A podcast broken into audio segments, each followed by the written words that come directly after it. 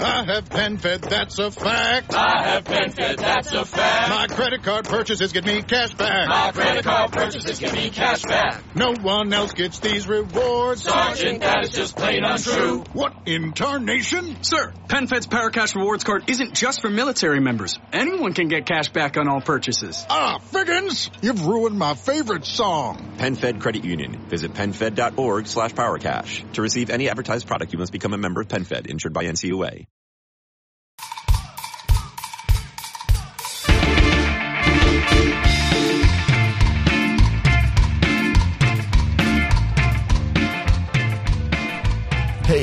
Welcome back to Tap That AZ podcast. I'm your host, Eric Walters. Welcome back to the show. Hope you're doing well. This episode is a great episode. Was really excited to uh, work together with all these people uh, to get this message out. So, Wren House is going to be releasing a beer tomorrow. If you're listening to this the day it's released, tomorrow, July 10th, they're going to be releasing Black Excellence, a beer that was crafted by their assistant brewer Akil and the dudes from Brewz Brothaz out of Detroit. And I don't want to give too much of this away. Let's just get into this episode. This one's a really good one. Huge shout out to the guys for joining in on this. Uh, you know, the more people you get onto a Zoom call, uh, the harder it is to orchestrate sometimes, right? Uh, you know, people's schedules and, and life and all that. But everybody made the time um, to to have this conversation, and this is really great. So let's jump into this one. Today, we're here to discuss some of the initiatives that some of our amazing craft breweries across Arizona and, and across the country, uh, over Michigan, great initiatives people are working on in the beer community to really bring awareness and play their part to combat uh, racial inequality in, in America. We've got a really, really cool group of people here. Um, let's let's go around. Let's meet everybody. Let's start with uh, let's start with you, Harry. Harry Weaver, uh, Brewz Brothaz co-founder, uh, along with my brother Bernard Jackson. Um, we founded Brewz Brothaz back in uh, 2013, and uh, it started off as a collective of about 12 people, man, just talking about holiday beers. And uh, Wayne actually was another one of our, ori- well, not original, but shortly after original members. Um, and it really just, man, it organically morphed from this uh, like 12 person Facebook group to us almost having 800 members and having a podcast and having a real voice um, and some influence in terms of a minority voice in craft beer, um, particularly locally. Um, Dayne has reached out to us. Uh, the folks over at Batch have reached out to us just, you know, just to kind of make sure um, that they're doing things, that they're being good neighbors. Um, we, we talk about that often on our podcast. I don't know how national, uh, the whole story about Founders Brewing went. I won't get into it here, but if people want to know about it, they can listen to our Brewz Brothaz podcast, um, and kind of chronicle how that went. But we were really on the front lines with that. Um, and so, you know, our, our whole thing podcast wise, actually, uh, Ken and the folks at Better on Draft, uh, had us on and there was we provided a unique perspective. There was a, a, realization that you know what, up until now, this voice hasn't been present in craft beer, and uh, you know, would you guys like to do your own podcast? So, uh, two two and a half years later, here we are. We've been on pause from recording because of this COVID thing, but we'll you know we'll be back up and at it soon. Um, but that's the that's the short version of, of who we are as Brewz Brothaz. Yeah, I think I think we we need to do a follow up one where we get deep. We get deep into the Brewz Brothaz, man, because yeah, dude, sure, yeah. Dude, I mean, you guys been. I mean, 2013. It's not that long ago, but in, in craft beer years, it's it's fucking forever ago, right? yeah, yeah, yeah. So much has so much has happened in that seven years. Yeah. Uh, in terms of the craft beer world, and again, um, I'm proud to say that we've had our, our finger on the pulse of things since that time um, and, and, again have have really generated some great relationships and some great friendships. Um, you know, again, Dayne over at Eastern Market is a is a amazing guy. We got an amazing relationship with them. Uh, Stephen Roginson over at Batch, we got an amazing relationship with him.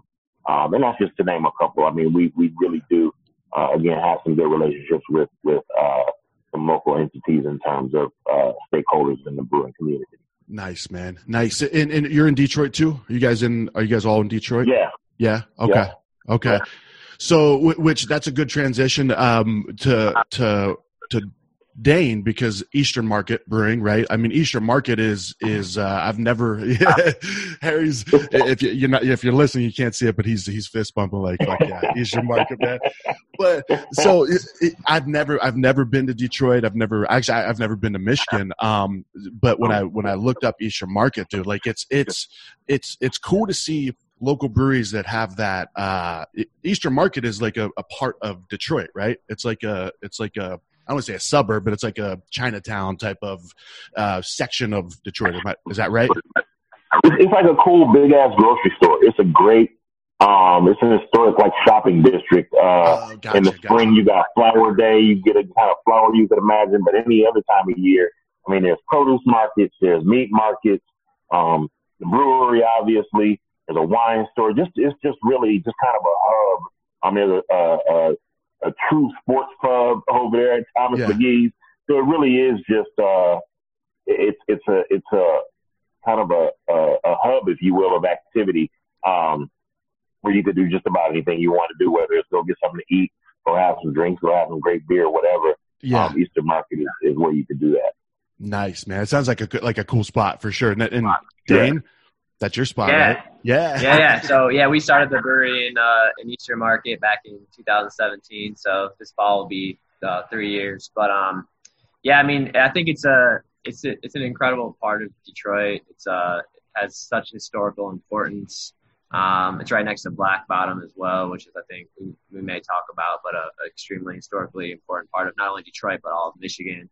Um, and in, in Detroit, there's not really any place to get fresh produce. There's not really grocery stores except for a foods uh, that popped up. It's un- obviously expensive, so it's been a place where people from all walks of life have come for you know almost a century, over a century now, um, to get fresh local produce. And so we thought it would buy well with uh, with craft beer and, and yeah has, which has been really cool. I think it's also just it's a great area of Detroit. Detroit's changed a lot over the last few years, but I feel like Eastern Market and a lot of work done by the uh, the um, foundation that, uh, that, that they're called Eastern Market Partnership that uh, manages. They've done a, a good job of keeping kind of that historic feel and keeping the roots, uh, keeping it true to its roots. Um, so, you know, we're really proud to be in Eastern Market. It's an area that on Saturdays pre-pandemic, you'd have uh, tens of thousands of, of customers. It's the largest open air uh, farmers market in the U.S. So yeah, a really cool, important uh, component of Detroit. dude you know and and there's there's something uh so youngstown ohio i grew up like 20 minutes out of youngstown and and you kind of look at those two cities right? Detroit and youngstown they're they're kind of different versions of each other right? They're they're cities that were just booming at some point and then almost overnight ghost town right? And like crime and po- poverty all this shit is just like you know it's it's like rampant now. But you're starting to see little sprinkles. Like in youngstown they have a brewery called uh, noble creature and it's an old church uh, but you're getting sprinkles of how how different crafts are starting to kind of um, i don't know not i want to say capitalize but kind of uh, building off of that hard work foundation right? And and because you know detroit's not known for creativity. Youngstown's not known for creativity but we're known for working our asses off and and doing shit right? You know so so when you can add some creativity into that and you know some yeah man i i, I think it's cool when when hardworking cities like that can can branch out right? And Yeah. and and you know yeah. So Yeah, and it very much ties the creative component of Detroit because I think there actually is a, a huge, you know, we're known as a blue collar city, just like Youngstown and a lot of other uh, Rust Belt cities in the U.S. Um, but there's always that underlying creative component. And I think yeah Market is a place where you see that in Detroit. It's just surrounded by beautiful murals everywhere, and yeah a lot of art artists have found and you see that in a lot of uh, cities around the U.S. where the film packing uh, areas become an artistic haven. yeah yeah um And Dan, I was actually going to mention the same thing about the creativity. So we, we have a we have a, a very unique blend of of of the two. because we're definitely a blue collar city, and that whole Detroit hustles harder mantra is truer words have never been spoken. Um, but you, we also have places like the DIA, and I think that Diego Rivera's mural there embodies uh, Detroit in a very essential way. It's a mural that he did of an assembly line, but it's because that's the backbone of how Detroit was built. But it's it, there's also some creativity in the way he did it. So you know the the way that those two things combine um, are very good descriptions of the culture here in Detroit. Yeah, I think yeah. one thing to um to add to that, whereas Detroit is definitely a, a hard-working blue-collar city, is it also has a great brew history in terms of Stroh's Brewery was, was big back in the day and is actually just a stone's throw from Dayne's place uh, where the, the factory was located. And I think at one time Stroh's was, was one of, if not the biggest brewery in the United States. Yeah. Well, it, it, there's, there's, there's something that just goes hand in hand with, with hard work and beer, right?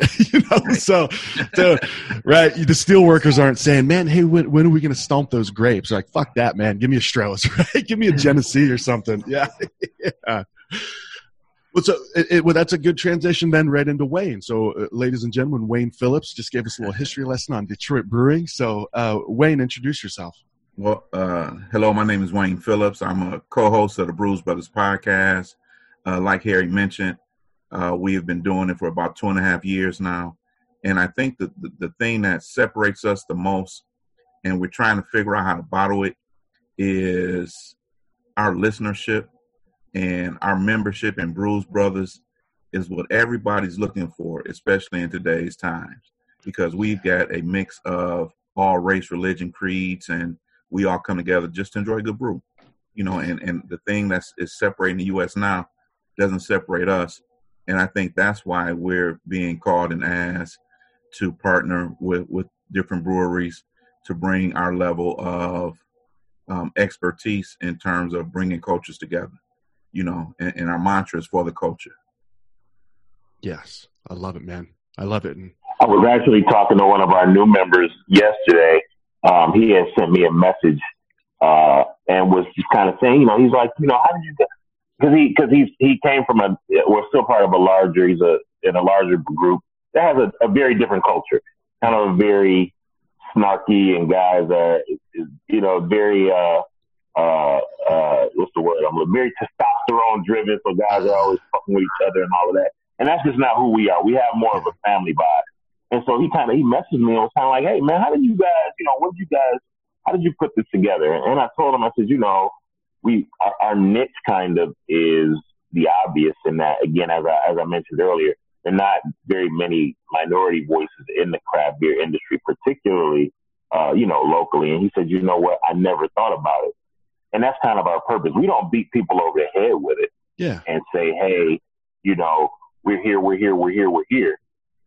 But when we need to, when it's, you know, when it's obvious that that time has come, um, and that the voices of minority craft beer consumers are needed and necessary, um, you know, we do amplify that piece. Yeah. Now, if you are drinking a non-alcoholic cider, we will roast you a little bit. Let's be We will, we will roast you a little bit, just like family. As you should. As you should. uh, and he's muted. Ken, you're This muted, is- so this we can is- hear your response. This Yeah. is six and a half percent. This is zero sugar, not zero alcohol. Ooh. Ah, don't don't okay. get don't get too tipsy over there on that six and a half percent, buddy. It is noon on a work day, so I got stuff to do today. I have to be conscious. That all right, all right. Well, you guys are setting this up for me. You setting up the introductions for me. So this is the perfect transition into Ken, who is drinking the non-sugar six percent cider. Listen, all right. I feel I'm feeling a little judged right now. I've uh, I've gone I've gone full back to keto. Ding, take a drink. Um, but this is uh, a little thing from Vandermill, and uh, my girlfriend bought it for me. So uh, you guys can make fun of her all you want. Um, but at 80 calories, this little stubby is a nice little uh, uh, easy sipper. Um, nothing crazy. I don't have to feel committed to a tall boy or a, a bomber or anything like that. So uh, I'm, you know, I, I just like it. Don't judge. I don't think I don't think Wayne's convinced, man. Wayne's like, whatever, man. you might as First well of all. Wayne has seen me. Yeah. Wayne has seen me throw back bombs, huge ABV beers like it was nothing. So I, I don't have anything to prove to him. He can judge me all he wants. He knows. He knows what I'm capable of. Well, so so Ken, uh, who are you? You you and I. You were my first connection to to Michigan beer. Um, you yeah, know, so I'm I'm Ken. I own Better on Draft Media. Um, so we are doing a lot. We're going to be relaunching a whole new brand here at the end of the year. Nice. Um, that's betterondraft.com. But for right now, we've got three main podcasts. We've got the Better on Draft podcast, which is the one that I started almost five years ago. Um, we have the Brewz Brothaz, which is uh, Wayne and Harry's gig, uh, which they do twice a month. When uh, COVID is done, they'll be back. And then we also have the Beer Tour guy, which is a little more business centric. So the Better on Draft podcast is fun, exciting, you know, easy. We're here to tell stories. Like we had Dayne on back in 2016. Um, pre pre uh, Eastern Market.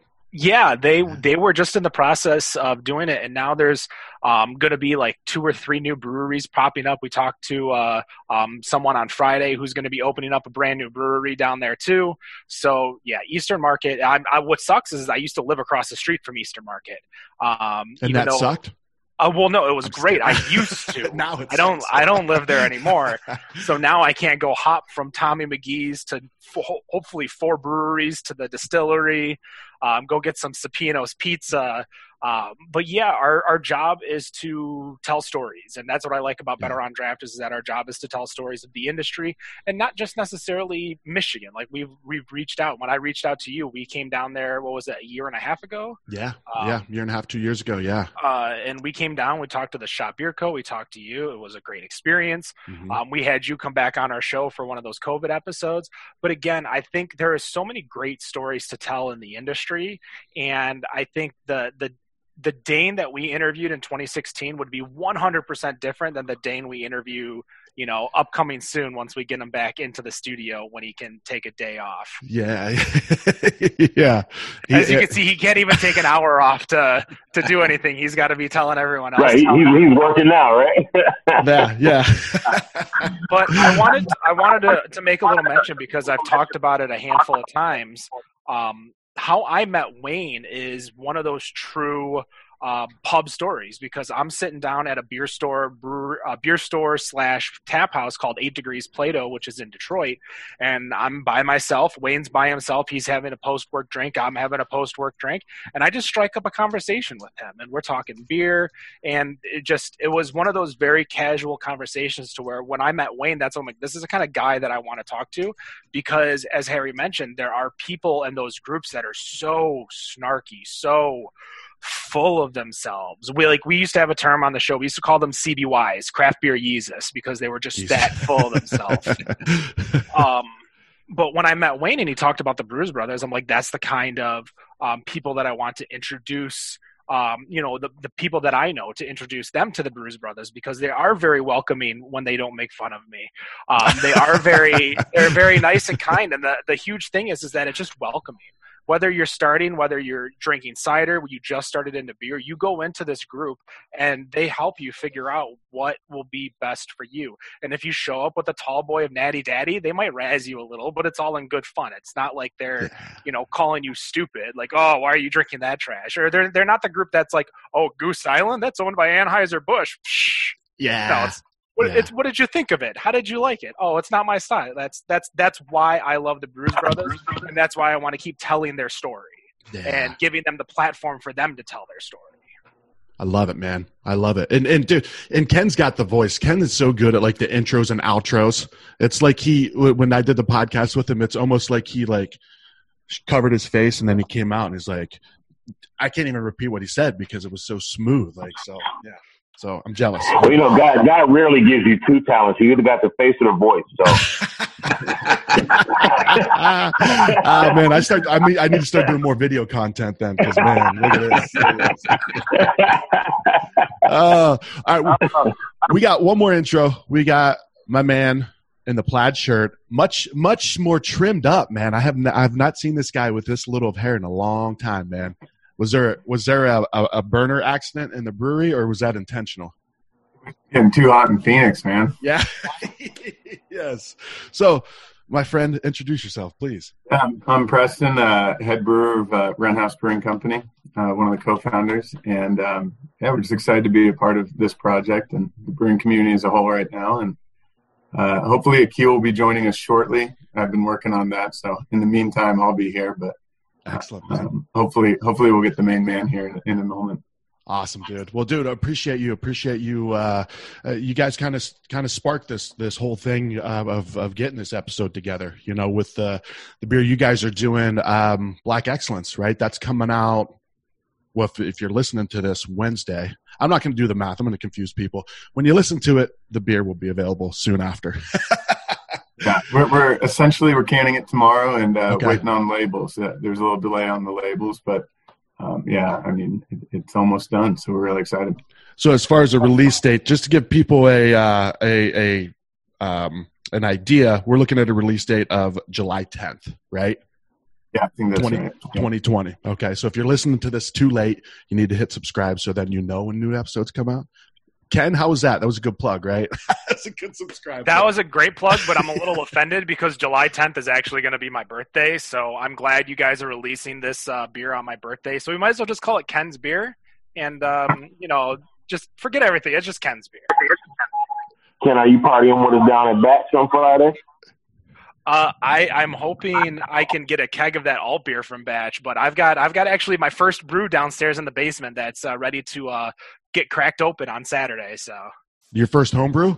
First homebrew, the Block wow. Party Amber. So I mean, it's everyone's made that beer, or they if they've used that Northern Brewer kit. But uh, it's my first one, and then uh, I'm hoping to uh, do like a brown or an alt next. Nice, man. Nice. So now Harry, you had mentioned earlier as far as the the you know just not having a, a, a voice from the black community in craft beers. It's it's an under underrepresented voice. Is, is that the way you said it, right? Yeah, absolutely. Yeah. Why, why do you think that is? Because I look at it like right, you, you see Detroit like the the the black community in Detroit's about. I mean, you guys are about eighty percent population wise, right? Yeah, Detroit is the blackest city in America. Yeah, it has been for decades. Yeah. So so yeah. why and because when I look at Arizona, like Arizona, I think is like it's under ten percent black community, right? Mm-hmm. Um, so you look at those numbers, like all right, you know, if there's less representation here because of that population, but if you guys are, you know, like you said, eighty percent, why do you think there was that underrepresentation of, of your voice? I mean, there's, there's a lot of different reasons, um, and, and you got to look at who's been doing advertising uh, in the black community for decades and decades and decades. You find, you know, Budweiser billboards and Hennessy billboards and Crown Royal billboards have been popping up in the city since I can remember. So, you know, you, you got to take the exposure factor uh, and realize that.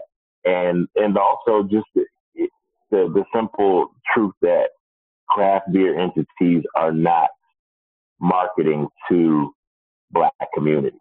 Um, and it's funny. I work my my day job, so to speak, is about uh, 35 miles northeast of the city proper. And I see founders billboards the first as I get out of the city. Um, and while I don't, you know, while I'm not a fan of theirs in particular, my point is that I don't see any founders billboards in the city. I don't see any Bell's billboards in the city. So part of it is that you know there's a there's a lack of exposure and just not a focused effort um, on advertising. And then some of it is the drinking habits of the community. Um, if we're being honest about it, I mean, I, uh, many many members of our community are, are, are loyal to what they drink. Um, my dad has been drinking Remy Martin cognac forever. Uh, if he's drinking vodka, he drinks Absolut, and that's you know that's kind of, that's kind of his thing. And so um, I've weaned him off of that. You know, um, weaned him. I like the words. He, yeah, he, he knows that if he's coming to my house, while I know he enjoys, you know, Stella Artois, Heineken, or whatever, I'm going to have something that's not one of those that I also think he will enjoy. Um, so again, it, I think it, it, all boils down to a lack of exposure. Gotcha, gotcha. Well, well, well I think I, I, I just like to add to that. I mean, it, it is the lack of exposure because, like Harry mentioned, marketing is geared towards you know, AB and, and, and the big guys in terms of neighborhoods.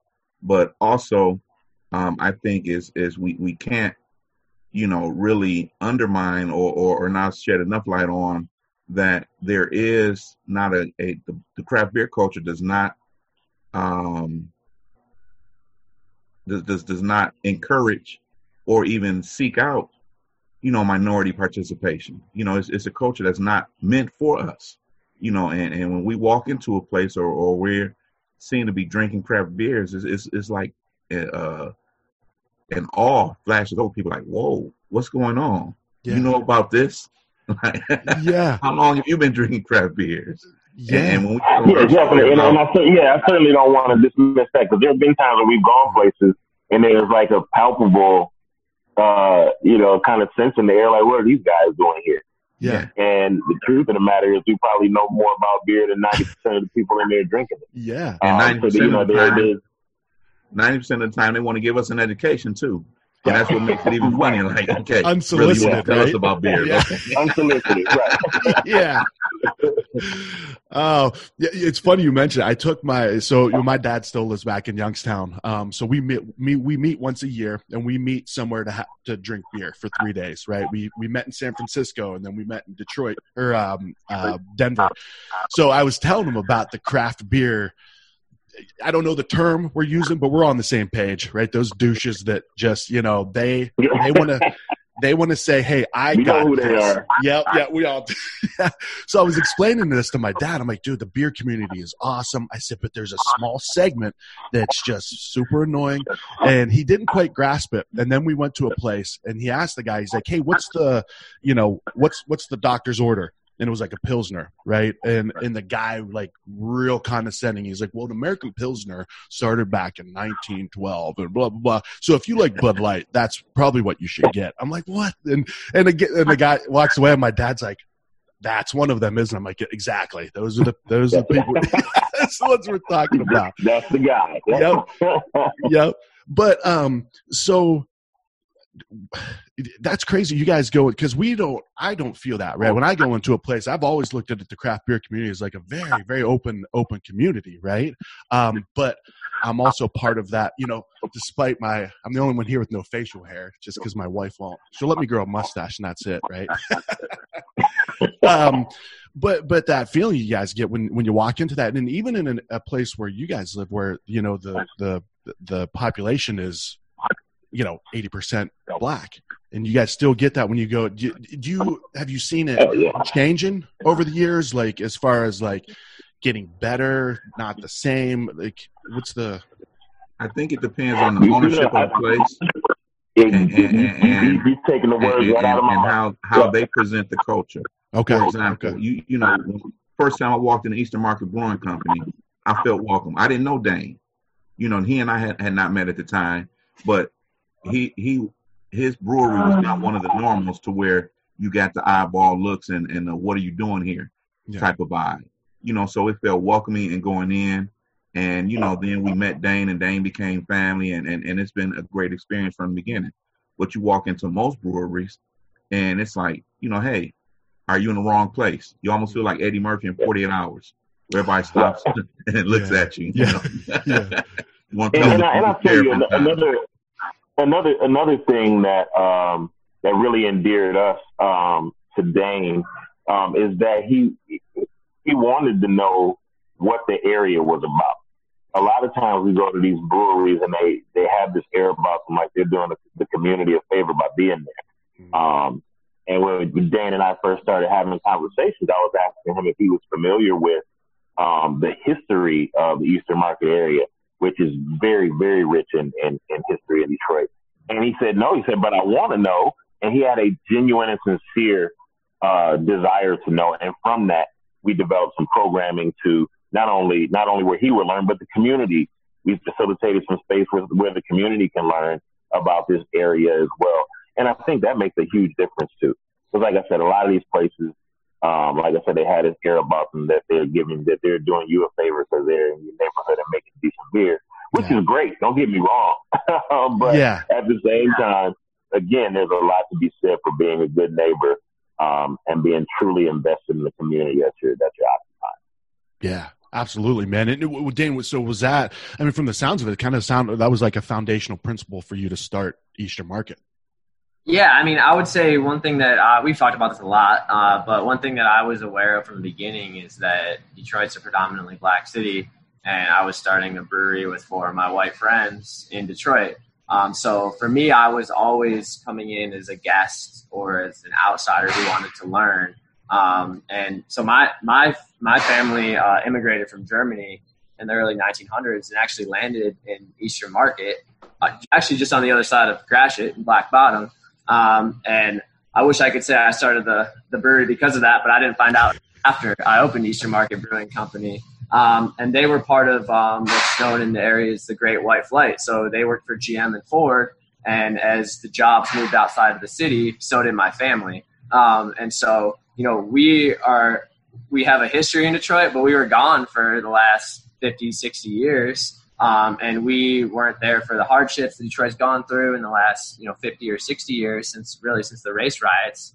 Um, and I was keenly aware of that. And, you know, anywhere I always do my due diligence and learn as much as I can about anything I'm going into, whether it's business related, it's cultural. And so as soon as I started getting an idea that I want to start a business in Detroit, I just started reading, started learning, starting asking questions and finding resources that I could learn from.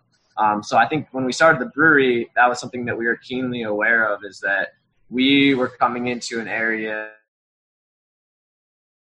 where where that was predominantly black, and we wanted to make sure we catered to the community there. And when I say the community, there's the craft beer community, which I think unfortunately, when sometimes when breweries use the word community, they're talking about the craft beer community, and they're not necessarily talking about their actual physical community of where they're located or where their um, where their patrons might come from. Um, so we spent some time thinking about that word community when we opened, and to be honest, over the last two and a half years, especially over the last six months, we spent a lot more time actually thinking about the word community and what that means. Um, so that's something I've been talking to my team about a lot lately is um, don't just throw out the word community, actually know what you mean by community. And I think that's something that a lot of craft breweries can learn from.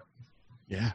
Yeah, that's a good point, man. The, the, like over the years of doing this, um, there've been a few breweries that I've interviewed that have uh, they've the way they've said it has really struck me, and, and now it's more relevant than ever. Is they want their brewery to be the neighborhood spot. So, uh, Preston, you, you know Steve McFate, right? You know, mm-hmm. opened up the original McFate, just a small little little uh, brew pub type of I don't know what 50 seats in the place.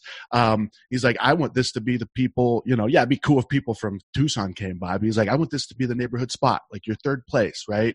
You got home, you got work, and then you've got you know this your neighborhood spot right um, so like you said Dayne it is that community right it's the people that are that are directly around you um, and i mean Preston, I hope you don't get embarrassed. His face might get red now about all the all the compliments I'm about to give Wren House, but uh, but I, you know, I'm a huge fan of Wren House. I've always been a huge fan of of these guys and the beers that they make. But what what I love about you guys is is exactly what Dayne is saying is your guys' involvement in the community, right? When things like this, when things come up where you guys can utilize your platform, whether it's your, you know, your, you know, electronic platform with social media or that, or your beer, you guys step up. So, uh, yeah, I don't know where to transition from that, Preston. So yeah, well, I'll just say I feel like we we have a very we're very fortunate what we get to do for a living. Yeah, and if if something as little as that can make a difference, uh, I, don't think you know we're going to bat for anyone by doing this. It's literally the least we can do as humans. Um, and fortunately, we're in a business where that doesn't influence. We don't have to watch what we say because we are community driven, and we're very fortunate that way uh, both the craft beer community, but more importantly, we're still a tiny brewery. Um, I mean, we, we, are about as small as they get, so small that we can't even open in 2020, probably. You know, I mean, our tap room's just a couple dozen seats. Um, so, you know, if, if, you know, being vocal when the time is right makes a difference. I mean, I appreciate it, but that's literally the least we can do, uh, and we're happy to do it. Yeah. Well, and what what is the um the the beer? You guys are tell us more about the Black Excellence um, because well, there's a there's a couple things you guys are doing right now, right? We have um, w- when Akil and I had a talk when when things started, you know, there started being um, um, protests and movements and, and a national recognition of some uh, change that was hopefully about to happen. We wanted to be, you know, upfront about it and, and how can we help. Um, And because we're really a small batch brewery, we're able to do quick one-off beers and and use that as a, a means to um, address things. Um, and so we decided to do a beer. I told him just take it. I, I don't want anything to do with this. I want this to be your beer. He's very quickly proven himself to be uh, a, a really great brewer. We didn't hire him as a brewer, and he just everything we throw at him, he gets better and better. And I wanted this to be just a big push for him. Yeah. He ran with it, made a really cool beer. He got input from the community, uh, the craft beer community, Brewz Brothaz, uh, pretty much everyone. And um, he went from the label design to the the recipe, and and I, I wish hopefully he'll be joining soon because I really like when he takes the lead on this. I don't, I, I, appreciate it, but I, I did almost nothing with this beer, so I, I can only tell you what Akil did. Uh, but um, and and you know one of the things that they discussed was using um, uh, African ingredients and specifically Black African ingredients um, to help illustrate the message, but also because um, they're conducive to a good stout and a good beer when you're talking about vanilla beans, cacao, chocolate, um, or excuse me, um, coffee. These are things that we all use, and being able to label them as African origin um, and you know black in color was important to Akil because it's just it's another source that we use a lot and we don't talk about it. Like uh, it's the first time we've put source from Africa on a beer, you know, and that was pretty cool. And um, you know that's just a little part of of the um, uh, of the beer, but it's a big part uh, to Akil and the presence of this beer. Um, and so that was really cool to see. Um, so yeah, it's going to be you know a stout in the tradition of Wren House stouts with those ingredients. Nice, man. Nice. And and, and uh, there's there's a benefit to it as well. Like you guys are raising funds with with the beer. Yeah, 100% of profit goes to uh, the NAACP. Gotcha. And and, and this is, uh, I mean, you guys you guys know this, and, and Dayne, I think you guys are are uh, are working on a, a beer, right? Uh, there, but there's beers all across the country right now that are being made with this purpose, is that right? Yeah, there's another collaborative effort um, called Black is Beautiful, um, which I think I, I was saying 800 breweries, but I heard it's over 900 breweries now Wow. uh, that are, are brewing. We we actually made uh, Black is Beautiful and had a, a block party on Juneteenth where we released that beer. Um, and then now we're uh, working with the Wren House team on making the uh, Black Excellent beer as well. So we've got a couple uh, in the in the docket. Yeah. So you guys are making you you guys are doing a, a version of uh, Black Excellence in in your place too. Yeah, so Harry uh, Nice. Harry, I don't even know if it's about this. I think it was just about like probably Black Lives Matter movement in general, and then In general, yeah. yeah, and then he mentioned uh, that they were working with Akil on this on this beer with Wren House, and we were talking about how we could get it to the Detroit market. Um, and then knowing I did a little bit of research on Wren House and found that they were a pretty small brewery just like us, and it'd probably be hard to distribute product to Michigan and then able then also be able to get it to everyone in, in, in their community. Um, so I threw out the idea to Harry of uh, of us brewing it as well, and then doing the same thing, uh, releasing it and uh, putting out, uh, and then donating all the profits. Um, and then it was funny. Uh, uh, Akil's dad, like literally, I got off the phone with Harry, and I'd say within like two hours, this dude comes running into our brewery. We're closed for the pandemic, and he's like, he's like, "Hey, I need to find Dan Riley, who is the owner of the brewery that we brew in." actually like unrelated to us." And I was like, "Dan's not." Um, and he's like, "Well, my son is a brewer in Arizona and making this beer." And I'm like, "This is so weird." I just got off the phone with Harry talking about a guy whose son was uh, making a beer in Arizona, and then all of a sudden I'm like, "This guy's just on top of it." So uh, talk to him Dude. Serendipity, for a man. while. He's a character for sure. Um. So and Akil's then, dad uh, is in yeah, Detroit. here. Like Akil's dad lives in in Detroit. So Akil's Yeah, family moved. is from Michigan, I think, which Ah, is, gotcha. is the connection with the Brewz Brothaz. I'll let Harry and Wayne speak to that more. Yeah, Yeah, I- so, uh, yeah, go ahead. Go ahead.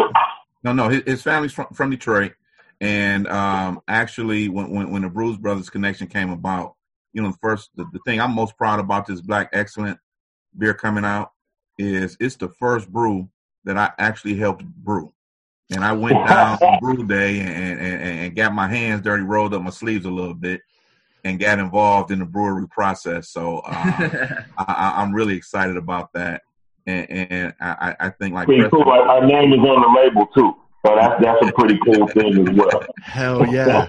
Yeah. I mean, but but excited about that. Our names on the label. Uh, when when we came up with with with the ideology along with Akil about sourcing and and using African products, I mean, it was like everybody was just automatically on board and, and you know, I think I threw out, hey, you got to have Madagascar vanilla beans, and then it came and it, it just kept going on, and, and all the, the, ingredients to source from there. So it was exciting in having input and putting it together. I'm looking forward to tasting them. Um, yeah. You know, besides our name being on label, it's, it's having an input, and I think they're just going to be phenomenal beers. And I think they're going to highlight and and do what they're intended to do, and that's to show that you know that this beer culture is for everybody and that ingredients come from around the world and you can get a great product by sourcing from from just you know great products from anywhere yeah. so i'm excited about it and hopefully it brings a, a few communities a little closer together which is what beer is intended to do Absolutely, man. Absolutely. And and the story, right? I I, I think it, like, like, that's why Ken and I really connected was, you know, I mean, there's Ken, we all know there's other podcasters out there. Basically, the people we were just talking about a minute ago, they just now have a microphone, right? people like they need to tell everything people what what they know. But but Ken and I are into into telling stories, right? So you know, the story behind those ingredients, and you know, I don't know, man. I think you go into um, you go into a, a, really good brewery that that you know I don't know. I, there's different ways to gauge a brew, but for me, what I really love is when you can look at the board and say, "Hey, dude, tell me about you know Spellbinder." And Preston's got a story behind it, right? It's like, oh no, it's just it's made with you know these hops and whatever. Like, all right, like I want to hear a story, man. I want to hear that the ingredients are you know African sourced, and you know there's uh, it, it's at it's that win-win, right? Because it creates a great product, but then it also has that it's that platform to be able to spread spread the story. You, you know what I mean? Um, and Dayne really does have that same vibe at, at Eastern Market and at Ferndale Project. Like anytime, you know, you you uh uh they've always got a narrative behind the names of the beer. So even when they post them on social media, you get this cool blurb about you know why the name is what it is. And yeah. um, if you if you happen to catch Dayne with a couple extra minutes on his hand, he'll he'll tell you himself about you know what inspired it and you know what was different about this particular brewing process. So what what you're saying about Wren House absolutely um, holds true for, for Danny and his, crew over at Eastern Market. Dude, it was a match made in heaven, you guys. I don't know if uh, Preston and Dayne, you guys have ever met in person, but no, now uh, we have. It was the first time. we'll, we'll, all pitch. We'll all pitch in and raise a, raise money for a plane ticket for one of you guys, and then we'll video like, like Rocky and Apollo Creed hugging in the ocean, right? Something Akil and I have talked about is, you know, the time was right nationally to make this beer but it didn't need to be now. It could have been six months ago because the message is sure there's some social injustices, but on a more myopic level, it was to illustrate an underrepresentation in our own community. And, and that's existed this entire time. Um, and now people are waking up and listening to stories from different people of color and from, from people who've experienced certain things.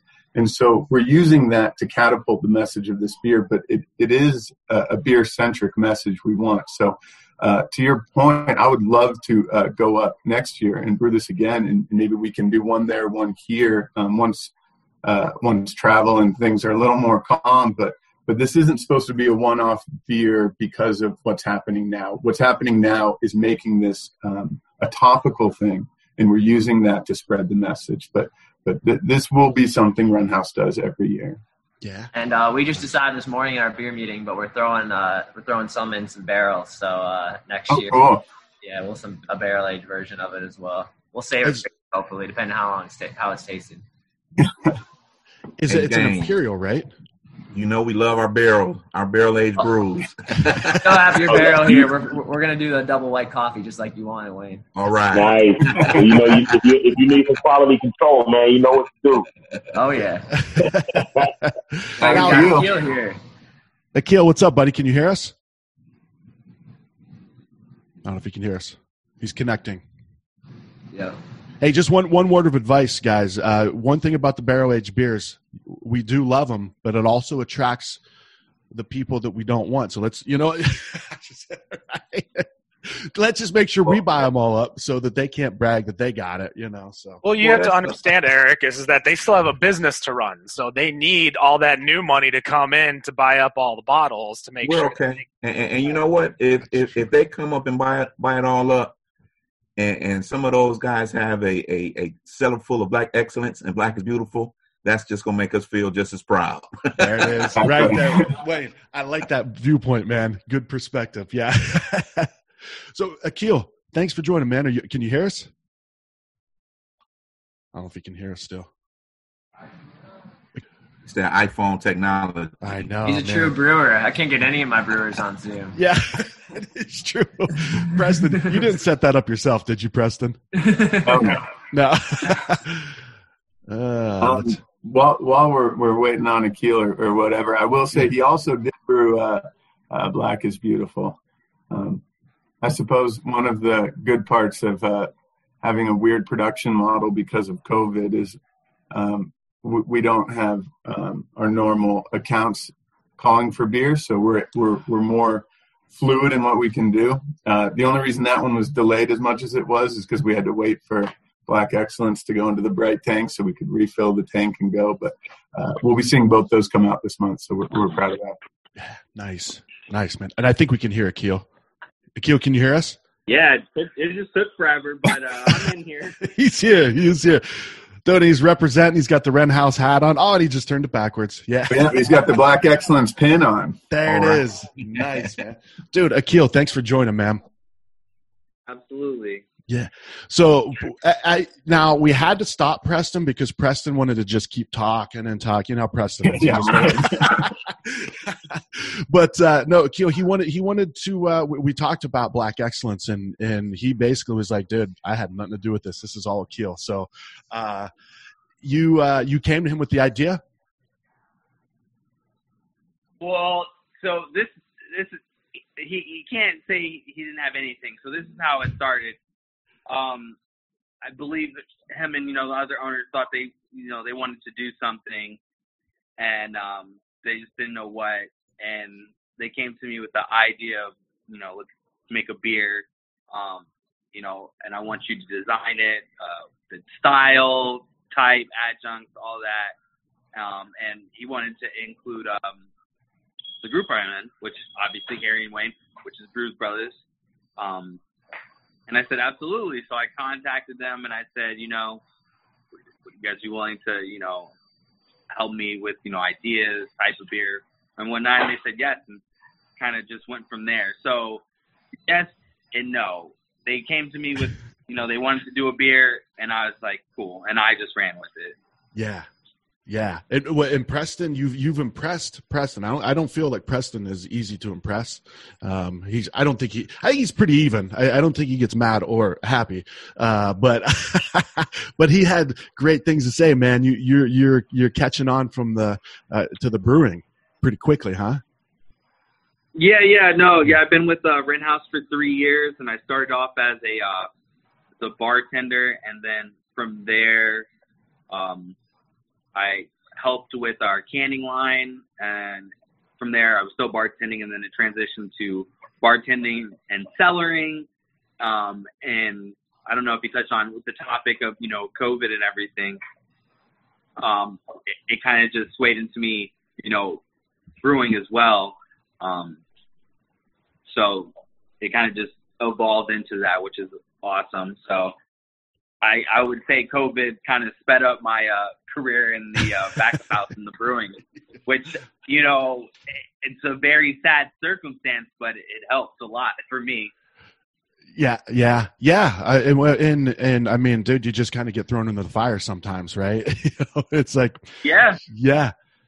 Well, Yeah, so we, we wanted to keep our production team somewhat separated, especially the beginning of COVID when we were starting to learn what was happening. And so, you know, I wanted to keel either front of the house or back of the house. And he had more value in back of the house because um, we had plenty of bartenders, but I didn't have enough people I could trust in the back of the house. Um, and so it, it, it, it wasn't intentionally going to be like, all right, you're going to be a brewer by the end of the month. But everything we threw at him, he figured out. And by the end of the month, he was a brewer. And it was like, all right, that worked. yeah. So, well, now Akil, so let, us back up a little bit. So I, I didn't realize this, but your, your, family is from Detroit. Are you are you from Detroit? No, so uh, my family, my mother's from Lansing and my father's from Kalamazoo, but my father's now living in Detroit. Okay. Gotcha. And how'd you get So, connected yeah. with with these guys? How'd you get connected with the with the Brewz Brothaz? Uh, just a national group on Facebook. That's yeah. literally how I linked up with them, and uh, I actually met um, both Harry and Wayne last year um, in Detroit. Um, I was like, "Yeah, I'm coming out," and they're like, "Yeah, let's link up." So we went and drank beer at like where we were everywhere. Went to Eastern Market, Everywhere. He's like, we went everywhere. Um, we went to uh, Schramm's, um, uh, I think Detroit uh, Brewing. Yeah, we were just to say the least. Yeah.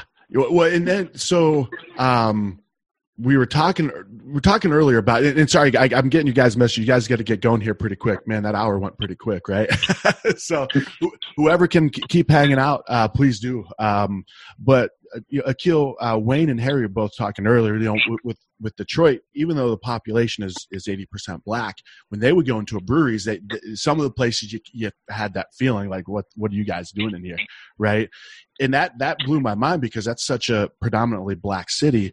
Now here in Phoenix, which is what seven percent, ten percent, is is that the I can't even. I honestly, I don't even think it's that. I remember several years ago the statistic being like maybe two and a half. Okay. I don't think. I don't even think we're up to seven or ten. Okay. I'll, I'll safely say five. Yeah. Okay. All right. Well, it, regardless, very, very underrepresented, right? Very, very low population. Did you is with your experience with craft beer in Arizona? Is is that the same feelings you get like when you when you go into some places? Just like you get that uneasiness.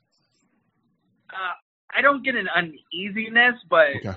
You know, for me, it's more so. You know, it, it's it's like judgment. You know, like oh, what's he doing here? Oh, does, what does he know? You know, stuff like that. But Yeah. I already know that because of my background in home brewing and obviously getting this commercial brewing and you know and being in the industry for a while, you know, I have the knowledge and whatnot to know more than more than most beer drinkers. So it doesn't bother me, but you know, I would definitely like to see uh, more people of color out there, you know, enjoying what I love so much. So it's a, it's not an uneasiness, but it's like, oh, here we go, Yeah. same scenario, Well, so something sort of like that. Well, so so um, I think it was both Harry and uh, Wayne that, that mentioned this. Is in in my my goal with this episode is that people listen to it and not just a great conversation and, and getting lots of insight, but have some actionable things like what can I do? Like what what can what can I do? What because you know as you guys know, like this show is it's both beer fans and it's you know brewers and uh, Arizona brewery owners, right? So I want to walk away with this with some ideas of what can people do, right? And uh, Harry and Wayne both said starts with ownership, right? I mean, is it that's kind of how you you stated it, Harry? Yeah, just you know, just making your just making your environment a place that's um, you know, that's that's welcoming for everyone. And I mean, you know, there's there's truly only only so much uh, an owner can do in terms of who comes to their brewery um, and those people's attitudes. But um, but I mean, you know, when you when you cultivate an environment that is obviously inclusive, it pushes away certain people and it attracts certain people. And so the the like I said, the environment you create in your space is who is who you're going to attract. Uh, and so you know if you have representations of Native American art in your brewery or African art in your brewery, and it's not just this homogenous place, um, and there's some intentionality behind that, then you are going to attract something different um, than what breweries or, or any business for that matter that doesn't do that. Gotcha. Yeah, like like we we talked about the vibe that that's you know when I go to Wren House or if you guys go to Eastern Market, right? It's that, it and it seems funny because it almost it's I don't know. I don't want to say it seems unintentional, right? Because it, just seems natural. You know, you go, you know, the guys at Wren House, you know, like they're good dudes. Like it's, it, it, doesn't seem like, oh man, we have to be accepting. Fuck, you know, it's like, yeah, it's like, right. we are. It's not yeah. that hard. It, it is not. I was just talking about talking to my neighbor uh, a couple days ago about this. It's not hard to just be a good person. Yeah, that, that really is all. That's all that's required. Yep. You know what I mean? And yep. it doesn't seem like that's a huge ask. Um, however, um, I, I, think that on, on the realistic side of things, you know, it's a harder ask to sum it up. Yep. Yeah. Well, and, and I don't know, man. I, I think one thing that I've been really impressed with Arizona beer and what, what I think why I really connected with it is, is beers, Arizona beer's connection to uh, initi- initiatives like, right. Akil and Preston, you guys can attest to this, like with Sinagua malt, right. Um, you know, different, different environmental saving things that beer is being used as that catalyst like that message right? Like reclaimed water or river conservation. So why not craft beer being that this this vehicle to get this message out as well right? It's it's a i think it's a big platform to uh to i don't know man. I think craft beer can make a difference in so many areas. Yeah it could it, it, it can and has an opportunity. The craft beer community is is very tight knit. Um, so you know, it, it just starts. It's it you know it starts with what can we do, and then kind of just progress into you know others. So I think yeah. as you know we're doing Black Excellence, and you know other breweries are you know doing their own initiatives, and then you know it's really great that. Uh, uh, Weathered Souls is doing Black is Beautiful, and that initiative is huge. And, yeah. and you know, I can only imagine how uh, proud uh, Marcus is of it. Um, proud for him. So, you know, it just starts there and, you know, just goes, continues to go forward, you know, and that's kind of how we wanted Black excellence to be. Not only, you know, help with everything that's going on in the world, but for for us or like Harry or how you just touched on, you know, it's it's also an opportunity for you know to get you know black people and people of color involved in the, the craft industry and craft beer. So you know that was also the the the message behind Black Excellence as well. Yeah, yeah, and I will say when when when when you're asking about how to involve people of color specifically or any you know demographic that you want to include in the in the brewing community.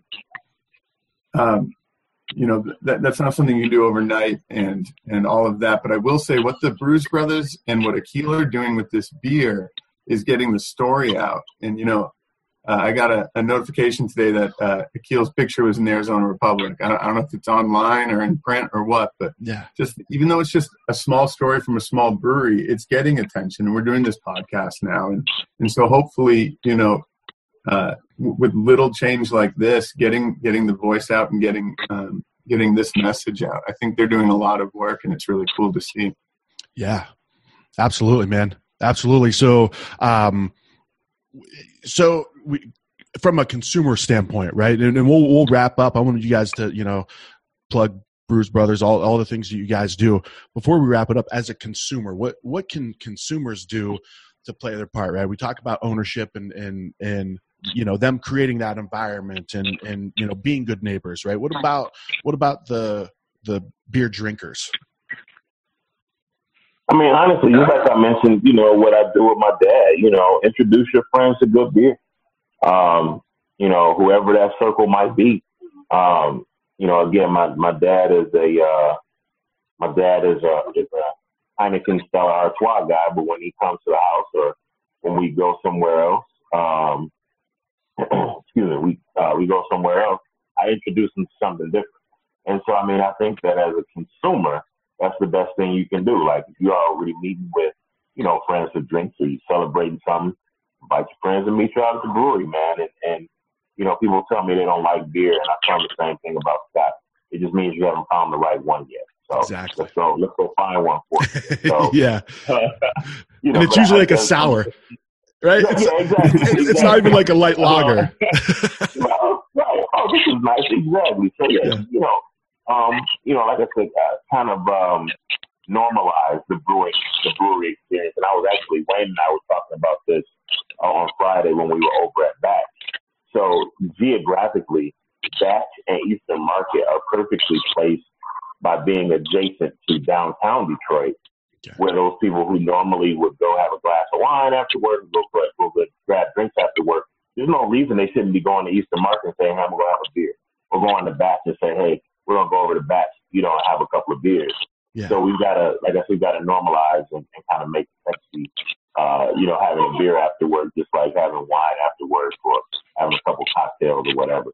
Because um, again, geographically, Batch and Eastern Market are perfectly placed um, for that for that to take place.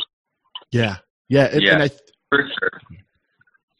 I was gonna Yeah, say, I, I, think agree with you- I agree with Harry on that for sure. yeah, Because um, you know, I think people have this idea of like, oh, people who go grab a beer after work are just going to grab like a Bud Light, you know, like a your average like, you know, everyday nine to five person who gets like, oh, I'm let's go grab a beer after work. You know, it's not just drinking some, you know, light beer from that's mass produced. You know, yeah, um, as a bartender, there's a ton of people who came in and drank craft beer after work.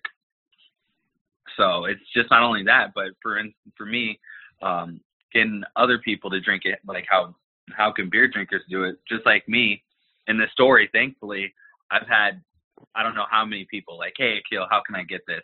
And not only I think is it to you know that they want to you know uh, help and you know buy the product, but and also you know they're supporting myself as well. But I think it's also just uh, a general curiosity behind like, oh wow, this sounds awesome, you know, especially in the stout, you know, black excellence, you know, all the ingredients we're using. I don't think anyone can be like, oh, that's people love coffee, people love chocolate, people love vanilla.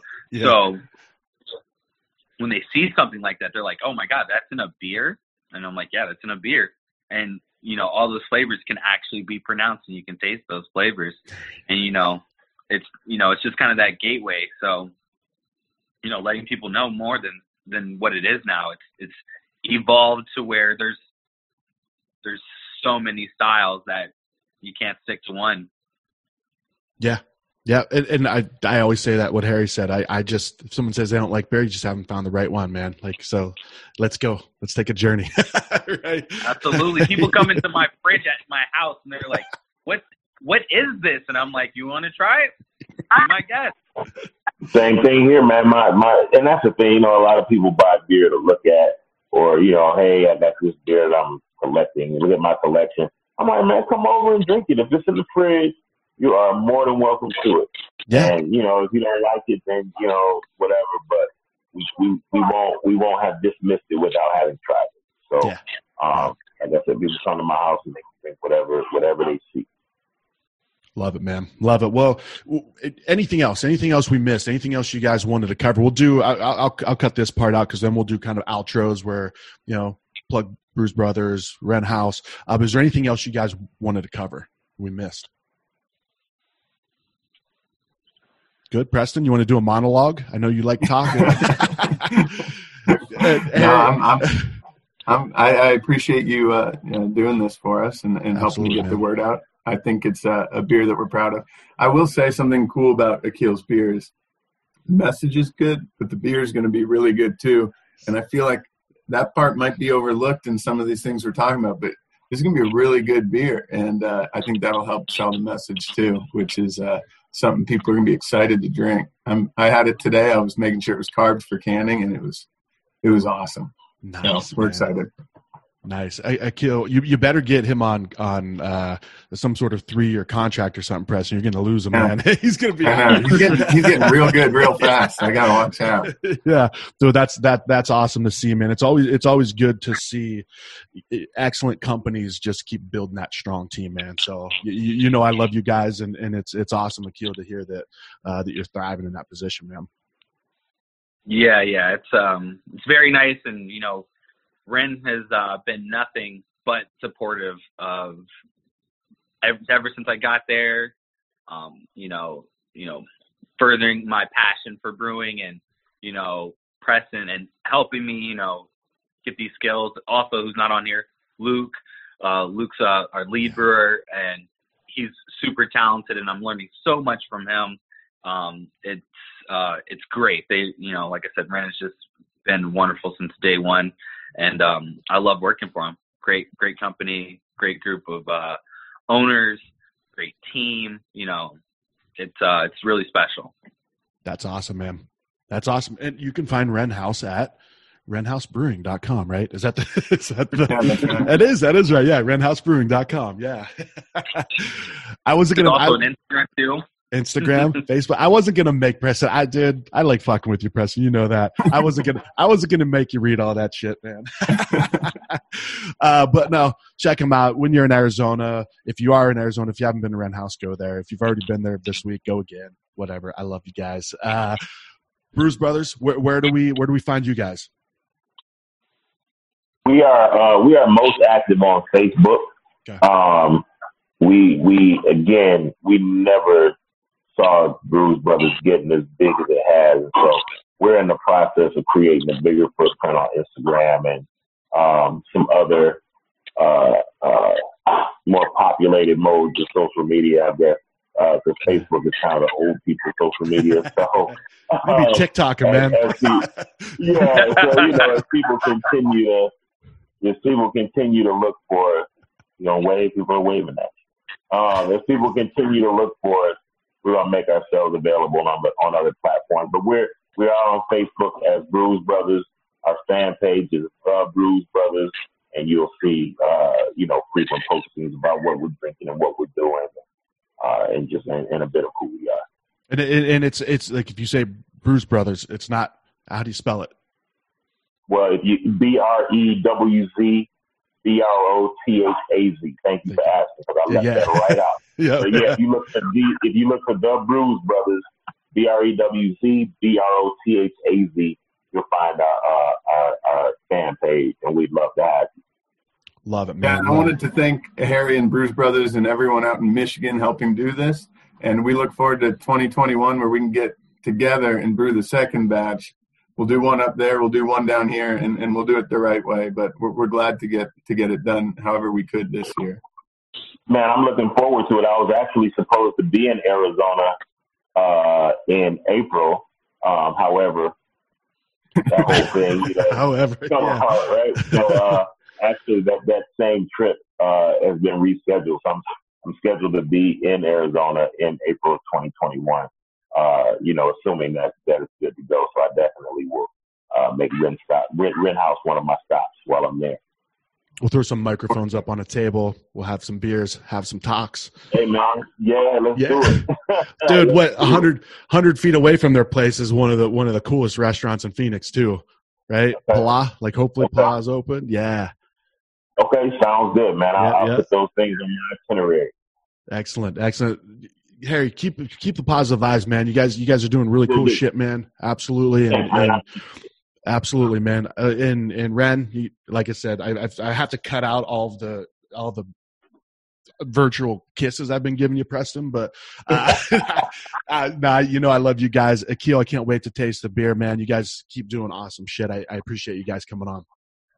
Yeah, Kim, I'm looking forward to this shot, man. I'm looking forward to this beer. I, I really, truly am. So, uh, it's been great working with you, man, and and uh, and, and I'm glad that this is something we're gonna keep going. So, uh, shout to you and, and, and all the dope work you're doing out there in Arizona, man. You guys too. All right, guys. Well, back to just being quarantined in our houses, right? All right. Absolutely, right, right. Right. Everybody have a good one, man. Drink well. All right, guys. Later. Thanks again. Awesome. Thanks so much. Cheers. Hey, thanks for having me on. Appreciate it. Absolutely. See you, Akil. Akil. Ladies and gentlemen, Billy Keys on the keyboards.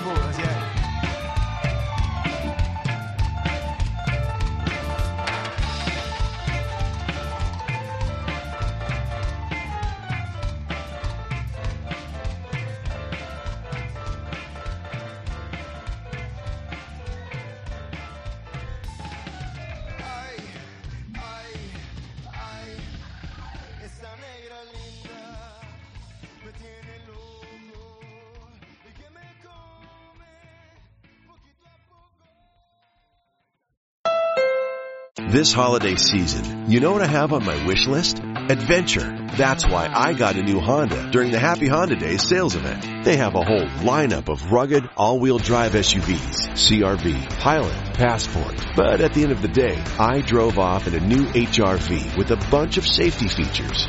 And best of all, I got it on clearance. So don't just sit around knitting an ugly holiday sweater. See your local Honda dealer for Happy Honda Days clearance pricing today.